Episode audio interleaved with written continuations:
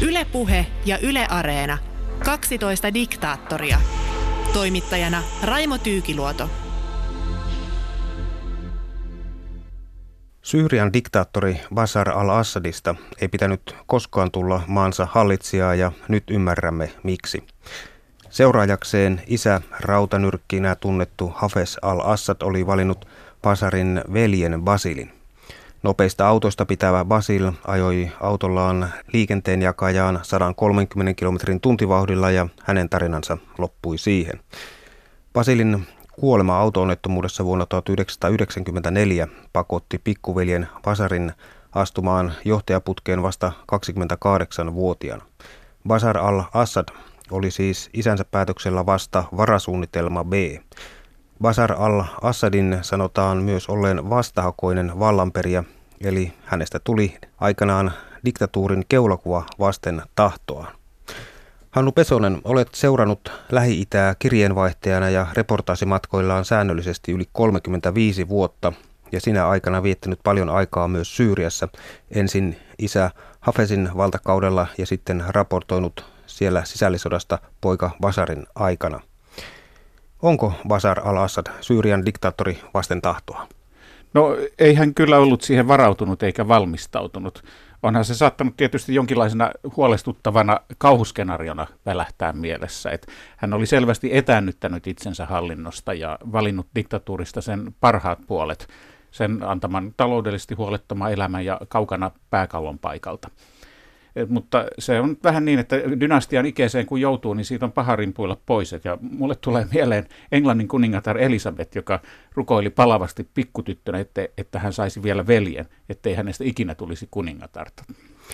Britanniassa uransa silmätautien erikoislääkärinä rakentanut Basara siis kutsuttiin veljensä kuoleman jälkeen takaisin Syyriaan ja häntä ryhdyttiin valmistamaan kovaotteisen poliisivaltion johtoon – Sotilasura eteni vauhdikkaasti ja Basar al-Assad ylennettiin Everstiksi viisi vuotta myöhemmin 1999 ja kenraaliluutantiksi ja maan asevoimien ylipäälliköksi pian isänsä kuoleman jälkeen vuonna 2000. Joo, ja tämä kuvastaa hyvin sitä, että miten raudanlujaksi Hafez al-Assad oli varmistanut valtansa, että sukunsa, heimonsa, uskonryhmänsä ja kotiseutunsa avulla. Että armeijan, turvallisuuspoliisi ja valtiohallinnon virkoihin otettiin vain väkeä niistä ja muille annettiin lähinnä täkyjä. Että et jos olet kunnolla, niin voit päästä tähän joukkoon ikään kuin ulkojäseneksi. Ja talouskin pyöri isän ohjaksissa. Syyria oli tämmöinen niin sanottu arabissosialistinen komentotalous, niin kyllä tämä kenraalitie oli pojalle hyvin sileä ja auki.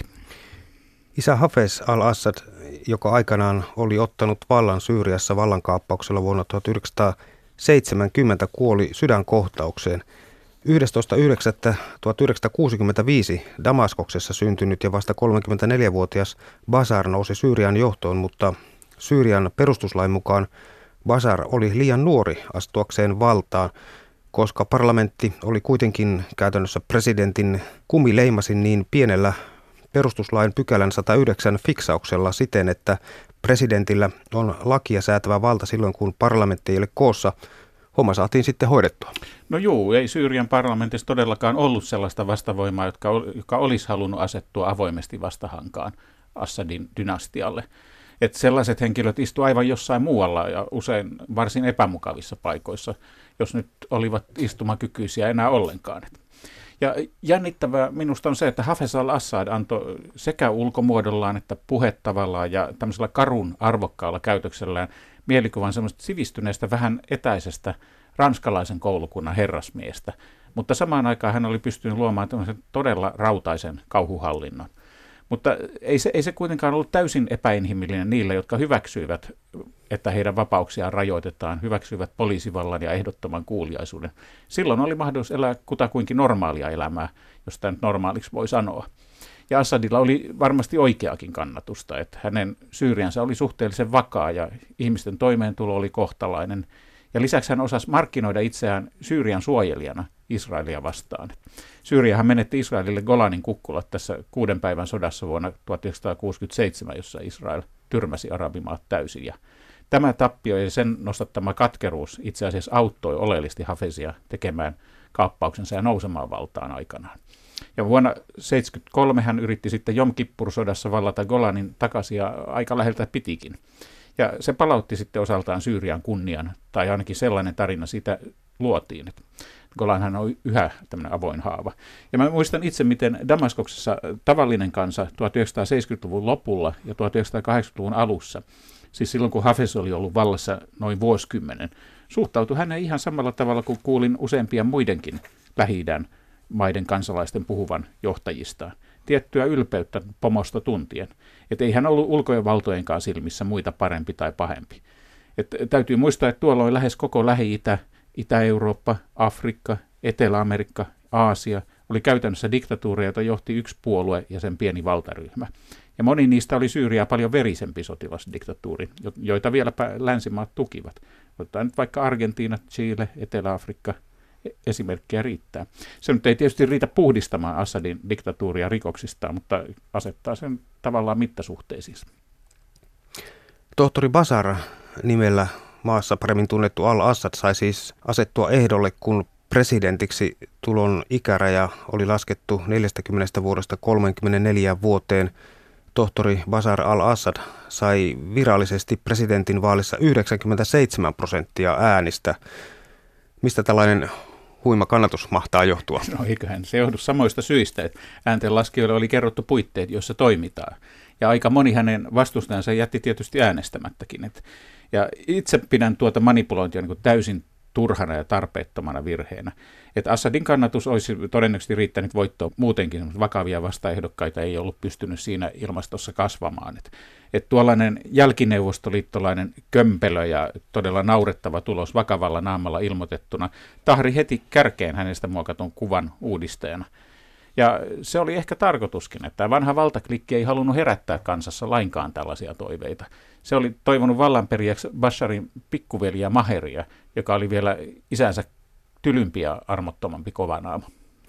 Toimittaja tietokirjailija Hannu Pesonen, pidettiinkö Basaria Syyriassa uuden toivon majakkana? Toivottiin liberaalia nuorta uudistajaa.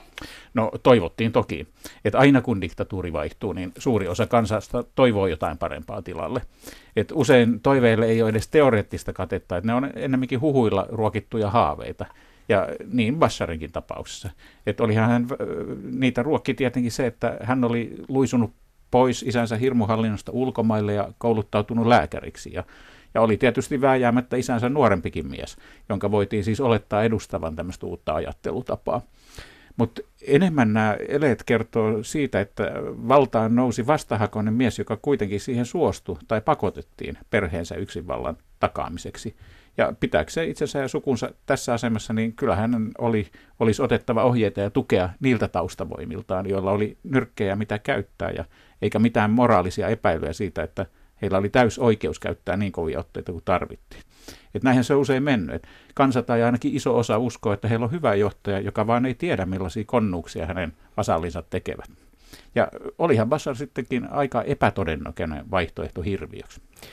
No Basar oli ja on naimisissa Britanniassa syntyneen Asma Akras al-Assadin kanssa.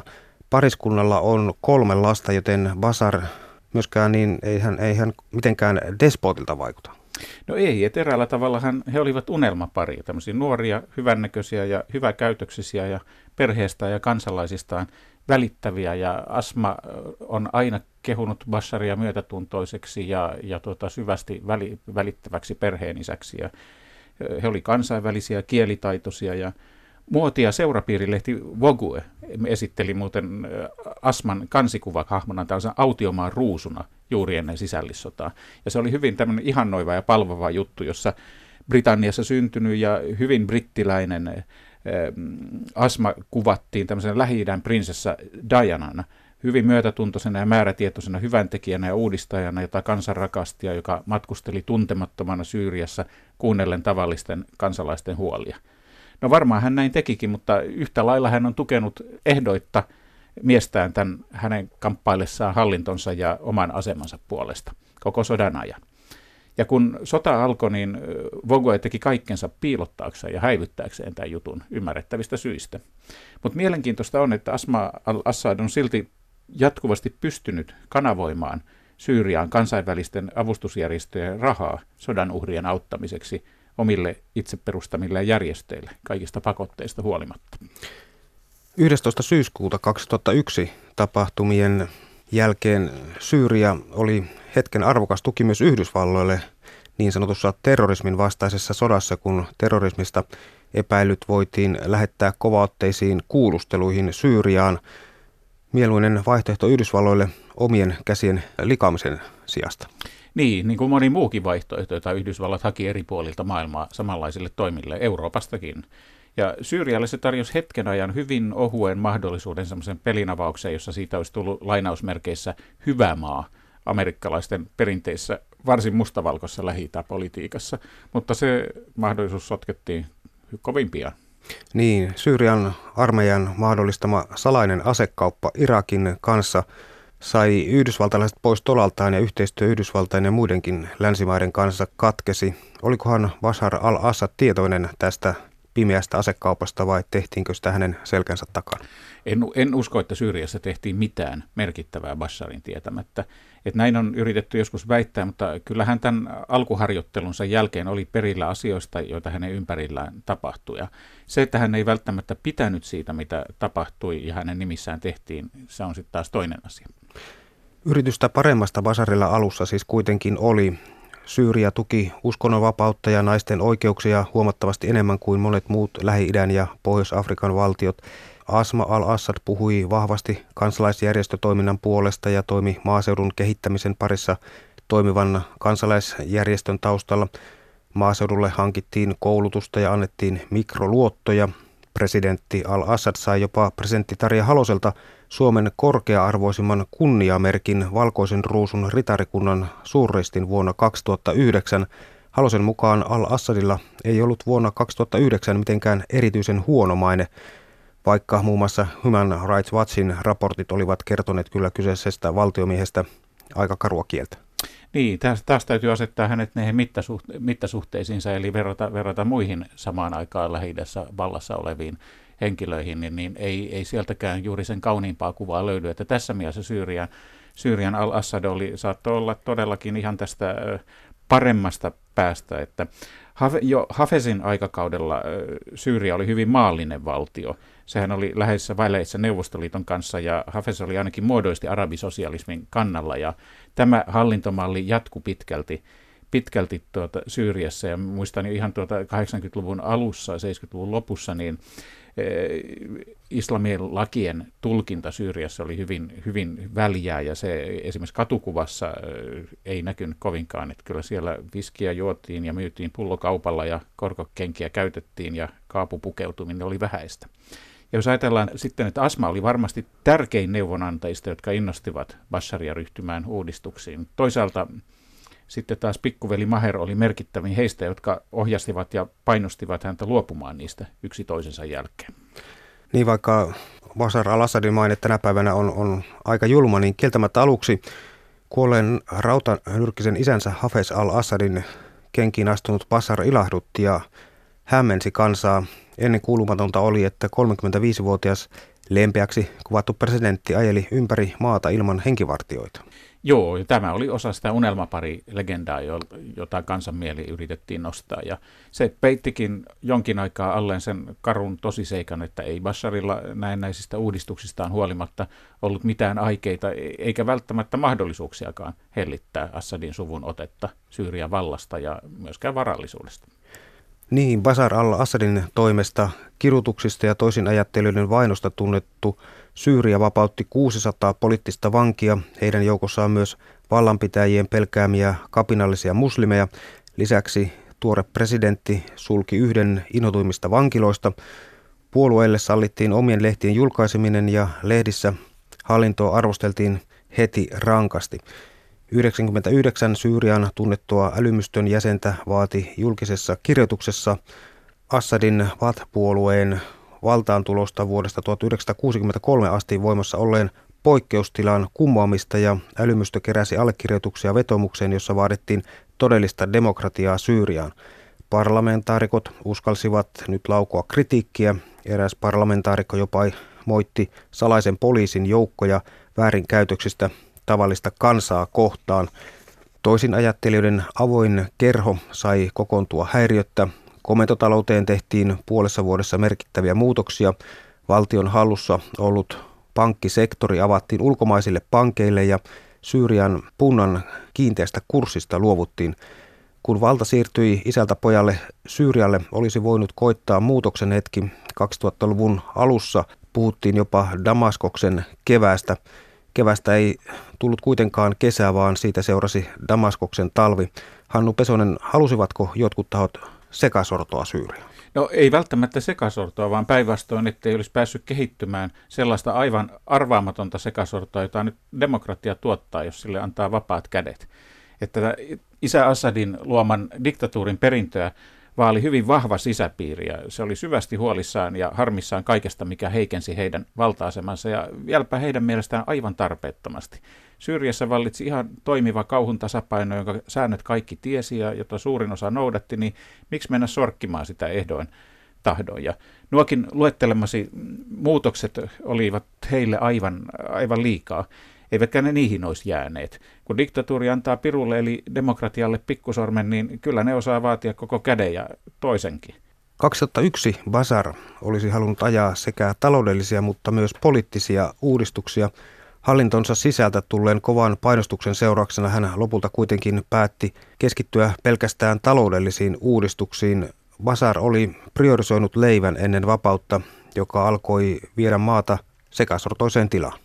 Kyllä, ja näitä taloudellisia uudistuksiakin olisi ollut hyvin vaikea toteuttaa niin laajasti kuin kun oli kaavailtu, koska diktatuuri oli anastanut jokseenkin kaiken, mikä Syyriassa oli kannattavaa toimintaa itselleen, ja jokainen muutos siihen oli heiltä itseltään pois. Hallinnon vanha kaarti painoi siis jarrua heti, kun tajusi mahdollisten uudistusten uhkavan heidän omia etuja ja valtaansa. Niinpä syyrialaiset eivät saaneet uudelta johtajalta mitään todellisia uudistuksia. Al-Assadin kannatus tulee pääosin maaseudulta ja vastustus kaupunkilaisen, sunnilaisen keskiluokan ja ammatinharjoittajien piiristä. Millainen merkitys tällä on? No se sai opposition itse asiassa näyttämään äänekkäämmältä ja vahvemmalta tekijältä kuin se, mitä se oikeasti oli, mikä on nähty nyt myös sisällissodan aikana. Et vastustajilla oli kyllä kykyä ja koulutusta kertoa, mikä oli pielessä, mutta tämä keskiluokka oli sittenkin aika ohut ja taloudellinen valta oli pitkälti Assadin käsissä – ja vaikka keskiluokka vastustikin Assadia, niin se ei ollut yhtään millään lailla yhtenäinen myöskään siitä, ketä tai mitä se itse asiassa kannatti. Ylepuheessa 12 diktaattoria –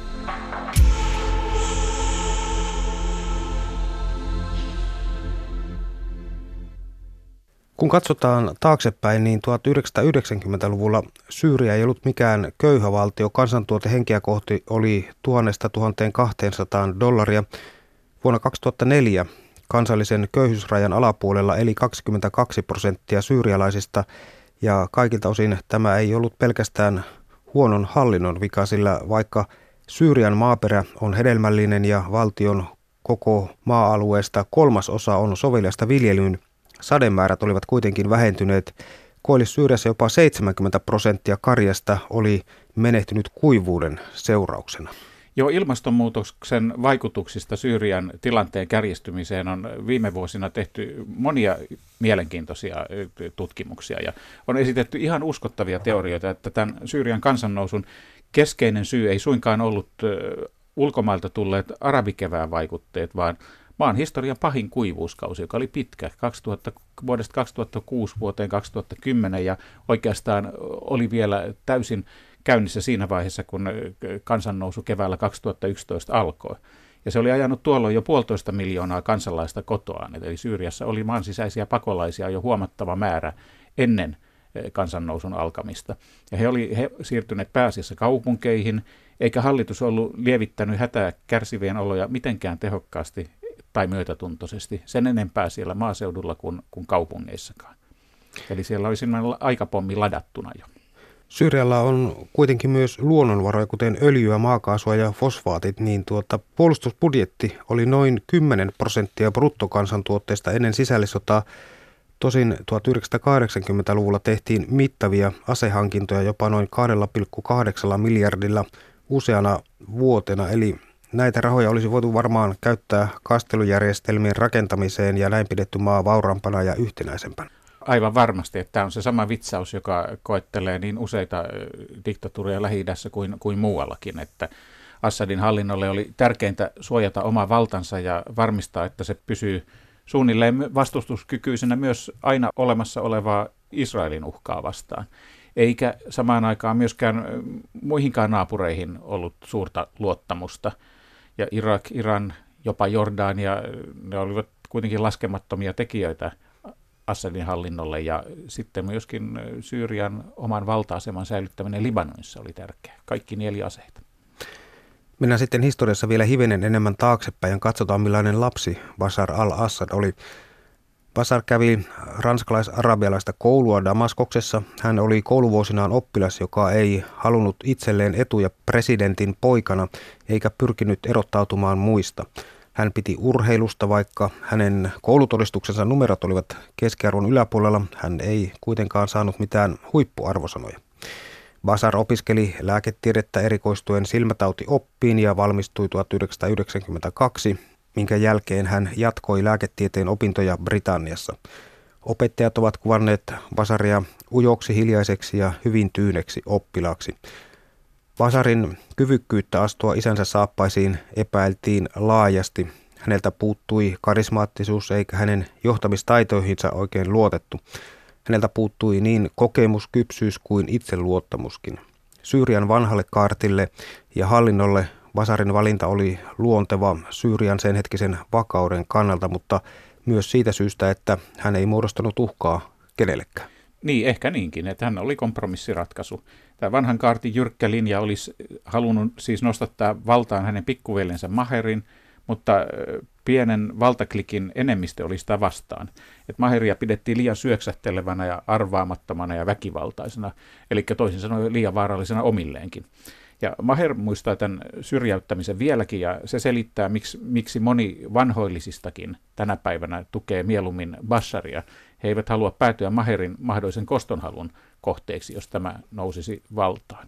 Ja tuosta vielä, kun kerroit tästä Bassarin opinnoista ja toiminnasta siellä silmä, silmätauti opin opiskelijana ja sitten myöhemmin myöskin työ, työ, tässä työssä silmälääkärin Britanniassa, niin BBC teki hiljattain äh, Bashar al-Assadista sarjan, sarjan, jossa kerrottiin äh, myöskin hänen äh, työtoveriensa suhtautumista häneen. Ja eräs heistä kertoi tällaisen anekdootin, jossa kuvattiin tilannetta, että Bashar oli hoitamassa erästä potilasta ja vanhaa syyrialaista naista, ja tämä nainen puhkesi yhtäkkiä semmoiseen valtavaan kiihkon tila, tilaan ja alkoi elehtiä ja puhua arabiaksi valtavasti. Ja Bashar oli hyvin, hyvin tota hämillään ja yritti torjua häntä. Ja sitten kun jälkeenpäin työtoverit kysyivät, että mistä tässä oli oikein kyse, niin Bashar totesi, että niin, että mä en ottanutkaan kenellekään kertoakaan, että mun isäni on Syyrian presidentti. Aika vaatimattomalta kuulosta. Kyllä. Ehkä se oli myöskin ihan järkevä valinta. Todennäköisesti. Hän ei ollut mikään, eikä ole mikään tyhmä, tyhmä mies. Ei, ei. Vasar vapautti talouden ja se mahdollisti liikemiesten valtavan omaisuuden keruun, varsinkin jos suhteet hallintoon olivat kunnossa. Muun muassa presidentin Serkun Rami Maklufin arvioitiin hallinneen jopa 60 prosenttia taloudesta. Hän edusti Syyriassa kaikkia noin 200 ulkomaista yritystä. Kyllä, Rami Makluf johtaa tuota Basharin äidin Anissan suvun Makluf-klaania, joka on tärkein tärkein näistä su- sukuryhmistä Syyriassa. Ja hänen omaisuudensa arvoksi lasketaan nykyään noin 5 miljardia euroa. Ei mikään vähäpätöinen summa, että hän omistaa pankkeja, teleyhtiöitä, lentoyhtiöitä, ravintoloita, hotelleja, öljyalaa, lehtiä ja televisioyhtiöitä. Ja suurimman osan tästä mahdollisti Bassarin talousuudistus, joka tavallaan ikään kuin laillisesti yksityisti, yksityisti tämän omaisuuden, joka oli jo tavallaan piilo, piilossa hänen käsissään. Ja Makhlouf on myös suojannut itsensä ostamalla itselleen yksityisiä asejoukkoja, oman palkkasoturiarmeijan. Ja Bashar sietää tätä, koska hänen pikkuvelinsä Maher ja Mahluf ovat puolestaan vähän niin kuin kissa ja koira toisiaan vastaan jatkuvasti. Ja näin Bashar voi peluttaa heitä toisiaan vastaan aina tarvittaessa. Ja Mahluf voi olla hyvin tärkeä liittolainen Basharille jatkossa, koska hän toivoo rauhaa, tietenkin saadakseen nämä ulkomaiset jäädytetyt miljardinsa taas käyttöönsä. Ja hänen, koska hänen varallisuutensa kohtalo riippuu täysin siitä, että Assadien suku pysyy vallassa. Ja veljeksistä mieluummin Bashar, niin hän on hyvin tärkeä työkalu. Niin, Basharin tullessa valtaan perheyrityksen, eli Syyrian talous oli huonossa kunnossa. Basar avasi taloutta ja toivoi ulkomaista rahaa maahan ja vaati samalla valtion yrityksiltä kilpailukykyä, mutta sen saavuttamiseksi piti sulkea tehtäitä ja irtisanoa väkeä. Se taas oli poliittinen itsemurha, koska Syyrian työttömyys oli arviolta 20 prosenttia ja väestö nuorta. Ennen Syyrian sotaa al-Assad antoi lupauksia kansalaisvapauksien lisäämisestä, mutta muutokset olivat lopulta kuitenkin pieniä ja lyhytkestoisia. Oppositiovoimat tukahdutettiin kansalaisjärjestöjen mukaan muun muassa kiruttamalla, laittomilla vangitsemisilla, katoamisilla ja murhilla. Valtion tiukka turvakoneisto pidätti ja sulki pitkiin vankeusrangaistuksiin toisin ajattelijoita, kuten kurdia, islamistiaktivisteja. Talousuudistukset hyödyttivät lähinnä Syyrian elittiä. Yhdysvaltojen entinen presidentti Jimmy Carter oli tuntenut Basarin siitä lähtien, kun tämä opiskeli Lontoossa. Aikanaan The New York Times-lehdessä Carter arvioi Basarin luonnetta kokemustensa perusteella näin. Basar al-Assadin sitkein ominaisuus on jääräpäisyys. Hänelle on ollut psykologisesti miltei mahdotonta muuttaa mieltään, eikä varsinkaan silloin, jos hän on joutunut toimimaan paineen alaisuudessa. Näin siis Carter. Niin, Carter osasi ilmeisesti tulkita mainiosti Assadia, että tämmöinen hiljainen sitkeys, jota voidaan yhtä hyvin kutsua jääräpäisyydeksi, vaikuttaa todellakin leimanneen ja leimaavan yhä kaikkea hänen toimintaansa. Ja se varmaankin selittää osaltaan, miksi hän sai lähteä ulkomaille opiskelemaan lääkäriksi, eikä jäädä kotimaahan kouluttautumaan vaikkapa ilmavoimien kenraaliksi, joka, jota varmasti oli ehdotettu ykkösvaihtoehtona tämmöistä armeijauraa. Tai että hän pystyi menemään naimisiin kotimaan vanhoillisten puolibritiksi haukkumaan Asman kanssa. Tai miksi hän ei koskaan antanut periksi kenellekään hänen valtaansa kyseenalaistavalle. Ei arabikevään vaatimuksille, ei sodan aikana, eikä tilanteessa, jossa monet jo ennusteli hänen hallintonsa ajautuneen viimeiseen nurkkaan. Tunisian arabikevään kipinä laukaisi mielenosoitukset myös Syyriassa. Erityisesti Saudi-Arabia ja Katar kylvivät rahaa ja aseita Syyrian mielenosoittajille. Myös Turkki avasi Syyrian vastaisen rajansa aseille, kapinallisille ja pakolaisille. Yhdysvallat, Ranska ja Britannia tukivat salaa kouluttamalla ja antamalla logistista tukea Syyrian oppositiolle. Mielenosoitukset muuttuivat sisällissodaksi ja kostoksi Saddam Husseinin tukemisesta, johon al-Assad ja hänen hallintonsa oli hairahtunut rahan ahneuttaan. Toimittaja tietokirjailija Hannu Pesonen, al-Assad ja hänen valanhimoinen hallintonsa valitsivat kovan linjan mielenosoittajia vastaan. Siitä alkoi sitten julma sisällissota ja omien kansalaisten tappaminen ruuminen määrästä piittaamatta. Jälkikäteen on usein avoimesti harmiteltu ja viisasteltu, että sisällissota olisi voitu välttää hyvinkin pienillä myönnytyksillä ja taitavammalla diplomatialla. Ja saattaa näin ollakin, mutta olisiko sittenkään? Että diktatuurin on vaikea olla puoliksi diktatuuria ja puoliksi demokratia. Että se ei tyydytä sen enempää yksinvaltiota kuin muutoksia haluavia kansalaisiakaan kun ajatellaan Kiina ja Vietnam ja nykyään käy vähän Kuubakin toki yrittää kovasti tällaista tasapainottelua, mutta siihen tarvitaan jatkuvia ruusuisia lupauksia kansalaisille kasvavasta vauraudesta ja to, myöskin todisteista siitä, eikä tähän ole ollut varaa kuin Kiinalla. Ja Syyrialla ei taatusti ollut, vaikka Bashar yrittikin avata kansalaisille ovet tienata omaa rahaa vauraudeksi asti. Ja sitten siellä oli kuitenkin tuota, vuodelta 1982 ihan selkeä, selkeä tuota, tehokas esimerkki, miten tämmöiset hangoittelut kukistetaan. Että mä tarkoitan Haman joukkomurhaa vuonna 1982, jolloin Assadin, isä Assadin joukot surmasi noin 40 000 ihmistä Hamassa, jossa, jossa tuota, niitä vastaan tehtiin voimakas kansannousu. Ja se itse asiassa lopetti tämän näkyvän sunniopposition Syyriassa kokonaan. Ja nämä samat miehet, jotka sitä oli toteuttamassa, istu Assadin, poika Assadin Basharin selän takana tuolloinkin. Että houkutus vastata kovalla kovaan oli varmasti suuri, niin kuin tiedämme. Egyptissä ja Tunisiassa presidentit luopuivat siis vallasta muutamassa viikossa. Syyriassa lempeäkasvoinen tyranni Basar al-Assad ja hänen hallintonsa lähetti armeijan tappamaan omia kansalaisiaan, jotka olivat lähteneet kaduille ja aukioille vaatimaan Basarin eroa sekä uudistuksia.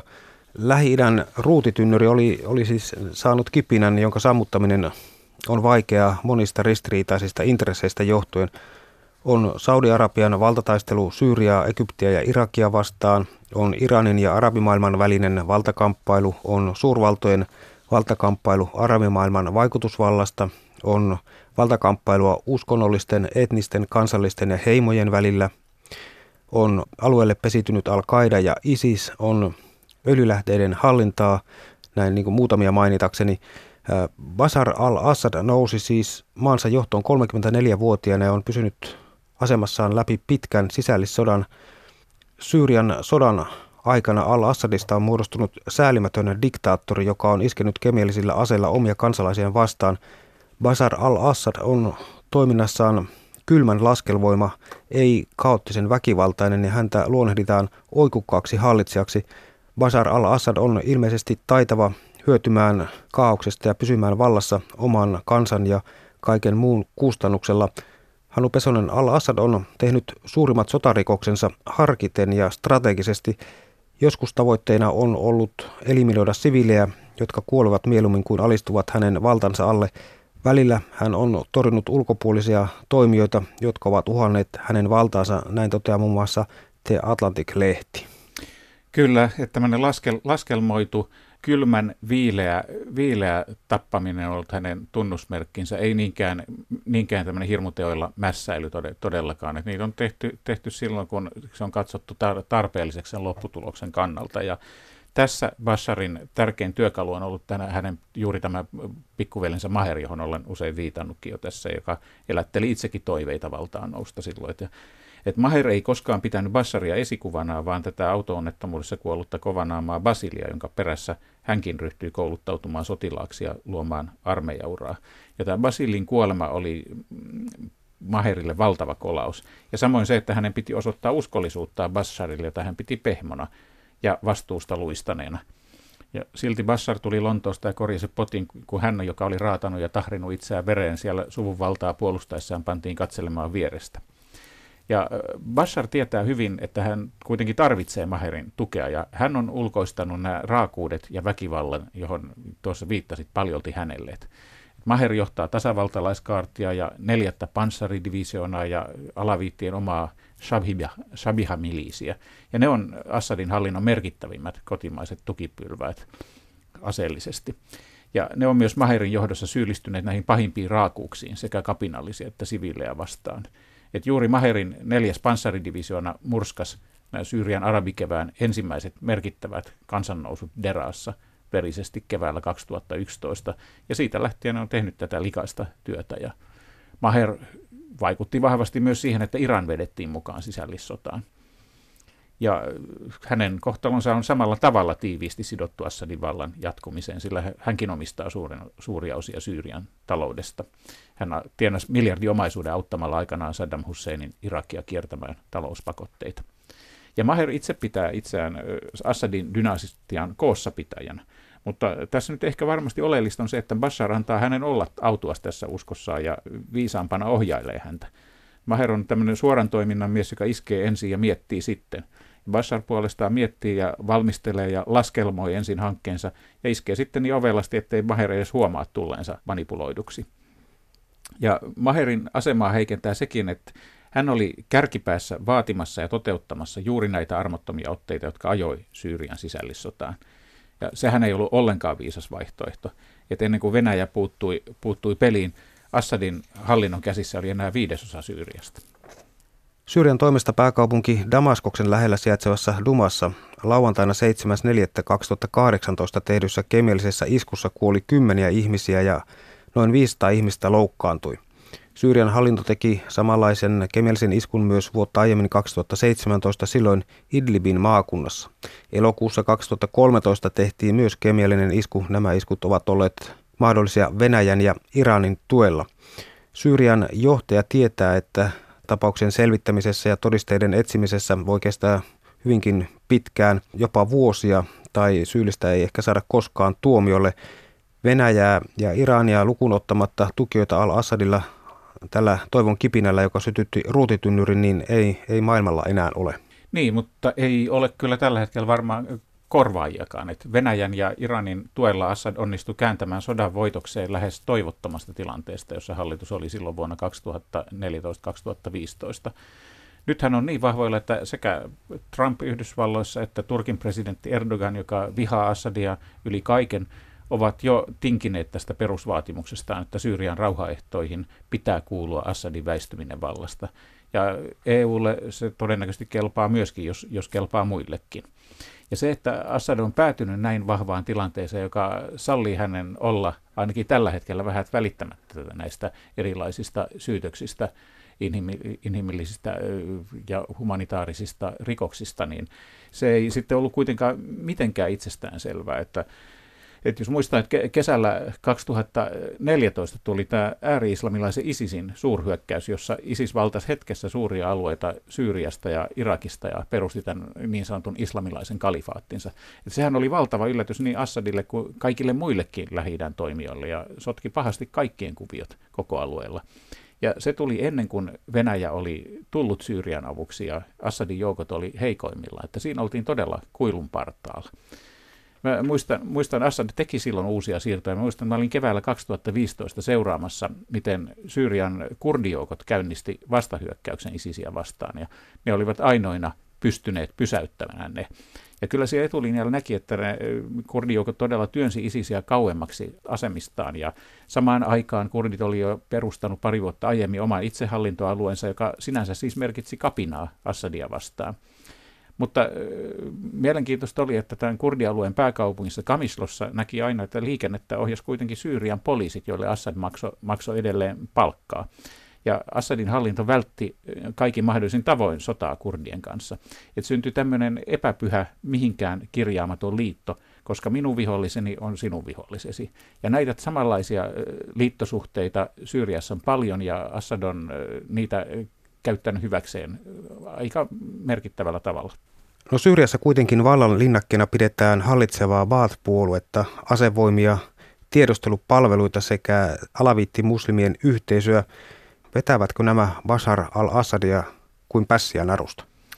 No vaikea kyllä välillä erottaa, että kuka on pässi ja kuka sen paimen. Että, täytyy muistaa, että niin kuin tuossa todettiinkin, että Assad on kaikkea muuta kuin tyhmä ja että ne taidot, joilla diktatuuri ja viitta ja tikarileikit voitetaan, niin nehän imi kyllä jo äidin maidossa. Että hienosti sanottuna hän on kasvanut tehtävässään. Ei Assad ole enää se epävarma, pehmeä ja muihin tukeutuva, kokematon johtaja, joka hän äh, saattoi olla tullessaan isänsä tilalle, ei ainakaan tärkeissä tilanteissa. Et monet hänen ratkaisuistaan kertoo, että hän on tarvittaessa pystynyt hyvinkin tylysti näyttämään kaapin paikan ja puhdistamaan kotipesäänsä niistä, jotka ovat huomaamatta muuttuneetkin liittolaisista uhkaajiksi. Nyt al-Assadilla on takanaan pitkä sisällissota ja kovaa kansainvälistä painetta, mutta hän roikkuu edelleen kiinni valtansa rippeissä. Myöskään USA, Britannian ja Ranskan tekemien ilmaiskujen ei uskota horjuttavan al-Assadin asemaa. Sodassa on kuollut jo yli 511 000 ihmistä, kertoo sisällissodan luotettavimpiin tarkkoilijoihin kuuluva Syrian Observatory of Human Rights. Yli 10 miljoonaa ihmistä on menettänyt kotinsa Tätä ranskaa ja englantia puhuvaa internetistä kiinnostunutta lääketieteen ammattilaista epäillään nyt siis sotarikoksista ihmisyyttä vastaan. Tutkittavana on tuhansittain todisteita valtiollisista kirutuksista, murhista ja nämä kaikki Basarin aikana. Varmasti. Ja niistä löytyy useista myöskin hänen allekirjoituksensa näistä erilaisista määräyksistä joilla, joilla näitä tekoja on sitten toteutettu. Mutta eri asia sitten on, että miten niiden tutkiminen vaikuttaa Syyrian valtapolitiikkaan. Ja jokseenkin kaikki lähi keskeiset poliittiset ja sotilaalliset vaikuttajat on joutunut hyväksymään vaikka hyvin vastahakoisestikin, että hänen hallinnolleen ei ainakaan tässä tilanteessa ole helppo löytää vaihtoehtoa. Et muistetaan nyt vaikka tämä Libyan esimerkki, joka on vielä hyvinkin todellinen, että Muammar Gaddafin kaataminen siellä oli varmasti oikeutettu päätös julmalle ja sairaalle diktatuurille, mutta siitä on seurannut enemmän sekasortoa ja kärsimystä libyalaisille ja epävakautta ympäröiville maille kuin mitään hyvää. Ja sekava vallanvaihdos Syyriassa samaan tapaan, jonka tuloksena valtaan nousisi joku täysin arvaamaton korvaaja, oli hän sitten kenen tahansa pönkittämä, jenkkien tai venäläisten tai saudien tai turkkilaisten, niin se on kyllä vihoviimeinen vaihtoehto, jota Syyria – sen naapurit tai suurvallat tällä hetkellä kaipaa. Syyrialaiset suhtautuvat kaksijakoisesti johtajansa. Toiset syyttävät häntä veriseksi hirmuvaltiaksi. Toisten mielestä hän on liian pehmeä johtaja, joka ei ole koskaan saanut maataan täysin hallintaan. Molemmilla on perusteensa. Ja sitten on vielä se yllättävänkin suuri joukko syyrialaisia, joiden mielestään hän on virassaan täysin perustellusti ja on hyvinkin mies paikallaan. Tätä halutaan harvoin muistaa missään, mutta tämäkin joukko on, on olemassa, eikä se rajoitu pelkästään tähän pieneen, pieneen ylä, yläluokkaan ja hyötyjiin. Mutta se tulee esiin keskusteluissa syyrialaisten kanssa silloin tällöin tilanteessa, jossa on hyvä uskoa mielipidettä ihan rehelliseksi, eikä pelosta tai miellyttämisen halusta sanotuksi. Al-Assadin oma uskonnollinen ryhmä alaviitit, jotka luokitellaan yleensä siamuslimeiksi, eivät ole hylänneet diktaattoriaan. Lähes kaikki Syyrian hallinnossa merkittäviin asemiin nousseet ovat taustaltaan alaviittejä. Sialaisia alaviittejä on noin 11 prosenttia syyrialaista asukkaista. Voidaanko sanoa, että elitit käyvät myös keskinäistä valtakamppailua Syyriassa ja Syyriaa voisi kuvata vanhaksi purjelaivaksi, jonka keulakuvana olisi Bashar al-Assad, mutta ruorista taistelevat kaikki muut. Kyllä näin pitkälti on, mutta sitä roikkuuko Bashar keulakuvana vai onko hän sittenkin tukevasti peräsimässä tai peräti komentosillalla, niin sitä on vaikeampi arvioida. Että, niin kuin sanoit, kyllä hän tiedostaa esimerkiksi veljensä Maherin kunnianhimoa, mutta se antaa hänelle myös aseen ohjailla tämän käytöstä, syöttää välillä karkkia ja välillä tehdä kepposia. Ja Bashar on jo osoittanut ihan riittävän hyvin, että hän on selviytyjä. Että kyllä hän osaa peluttaa kilpailijoita ja hajottaa ja hallitsee. Ja se ei ole kaunista, se ei ole useinkaan moraalista tai inhimillistä. Se johtaa laskelmoidun julmiin tekoihin, mutta se on hänen kannaltaan ehdottoman viisasta. Että hänen hallintonsa on kyllä juuri niin kaappaus suojattu kuin vain voi olla. Mutta kaikkihan on mahdollista. Et vakuuttivathan hyvin monet niin sanotut asiantuntijat vain muutamia päiviä ennen tätä Deraan kansannousua keväällä 2011, että arabikevät ei mitenkään voisi yltää Syyriaan, koska Syyria on niin vakaa maa. Ja tämä sisällissota on muuttanut tämän vanhan valtapiirin ja sisäpiirin valtasuhteita. Et, et päätöksenteko on nykyään paljon enemmän niiden käsissä, jotka on osoittanut pätevyytensä sodan aikana hallinnon puolustajina, ja suuri osa sitoo kohtalonsa heistä ensiksi Bashariin.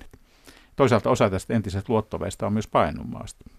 Elittien tavoitteena on selviytyminen ja vallan säilyttäminen, joten Al-Assad on heille hyvä pelinappula. Hannu Pesonen, voiko olla niin, että mikäli valtaeliittit katsovat etujensa vaativan, että presidentti pitää uhrata, niin sitten presidentti uhrataan. Loppuratkaisu Syyriassa voi olla niin sanottu palatsivallan kaappaus. No, palatsivallan kaappaus on aina vaihtoehto ja uhka diktatuurissa, mutta ei tällä hetkellä palatsissa oikein ole ketään niin vahvaa tekijää, joka hyötyisi siitä ilman, että oma asema heikkenisi tai vaarantuisi oleellisesti. Se, se mikä on varmaa on, että Al-Assad tietää ja tunnistaa tämän vaihtoehdon ja on varmasti varautunut siihen kaikin mahdollisin keinoihin. Et helpolla hän ei anna periksi, niin kuin on takulla käynyt selväksi koko tämän sisällissodan ajan. Ja toisaalta käytännössä tästä presidentin uhraamisesta pitäisi ensin päättää Moskovassa ja seuraavaksi Teheranissa ja sitten yhdessä Trumpin kanssa. Ja nyt kun Iran ja Venäjä ovat käytännössä taaneet Assadille ja sitten myös itselleen voiton Syyriassa ja Trump on taas ajanut välit Iranin kanssa täysin poikkiteloin, niin amerikkalaisilla on huomattavan heikot mahdollisuudet viedä läpi näitä Yhdysvaltain aiempia vaatimuksia Assadin syrjäyttämisestä. Ja sitten on vielä tämä Syyrian arkkivihollinen Israel, jonka hallitus ainakin kuvittelee, että sillä on kyky vaikuttaa Trumpin mielipiteisiin.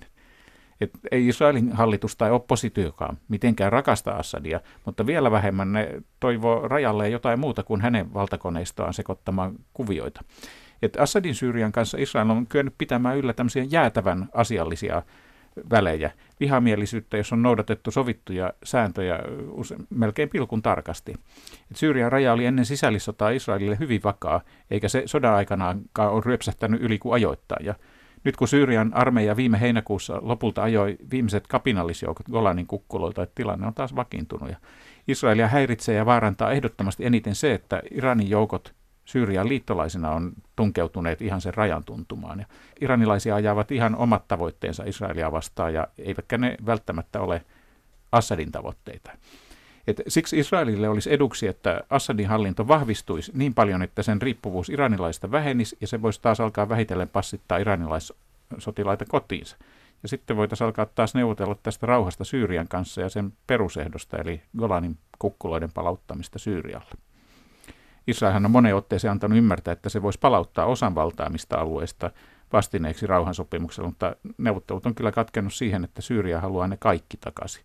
Nyt tilanne voisi olla toinen, sillä rauhansopimus olisi Syyrialle sekä Israelin nykyoloissa strategisesti aika tärkeä asia, joka lisäisi molempien hallintojen turvallisuutta – ja nyt niille olisi ihan uusi välittäjäkin Venäjä, jolla ei ole sananvaltaa pelkästään Syyriassa, vaan jonka vaikutus Israelissa on jatkuvasti kasvanut sitä mukaan, kun venäläissyntyiset ovat siellä kahmineet lisää poliittista valtaa. Mutta mä, näkemykseni on kyllä, että Syyriaan ei varmaankaan saada johtajaa rauhanneuvottelujen kautta nykyisen hallinnon ulkopuolelta kovin helposti, ei kapinallisten riveistä eikä ulkovaltojen nimittämänä. Että kyllä tämä tuleva johtaja piileskelee jossain tämän nykyisen valtakoneiston hetteikössä, ehkä syvällä, ehkä jo pinnalla, tai sitten Bashar roikkuu sitkeästi vallassa ihan yhtä kauan kuin isänsäkin. Hannu Pesonen, olet siis seurannut Lähi-Itää kirjeenvaihtajana ja reportaasimatkoillaan säännöllisesti yli 35 vuotta ja sinä aikana viettänyt paljon aikaa myös Syyriassa. Ensin isä Hafesin valtakaudella ja sitten raportoinut siellä sisällissodasta poika Basharin aikana, niin voimmeko sanoa näin, että Damaskoksen kevät antaa edelleen odottaa itseään? Tuskin se ainakaan ensi keväänä koittaa. Et voi olla, että Assad on voittanut sodan, mutta ei varmastikaan vielä rauhaa. Ja kaikki nämä sotaa edeltäneet yhteiskunnalliset ongelmat ovat jäljellä ja entistä pahempina. Ja samaan aikaan Syyriasta on tullut tämmöinen sijaissotien näyttämö, jossa monet ulkovallat ratkoo omia kiistojaan omilla rahoittamillaan syyrialaisjoukoilla ja se on syyrialaisten kannalta kaikkein inhottavin tilanne. Ylepuheessa 12 diktaattoria –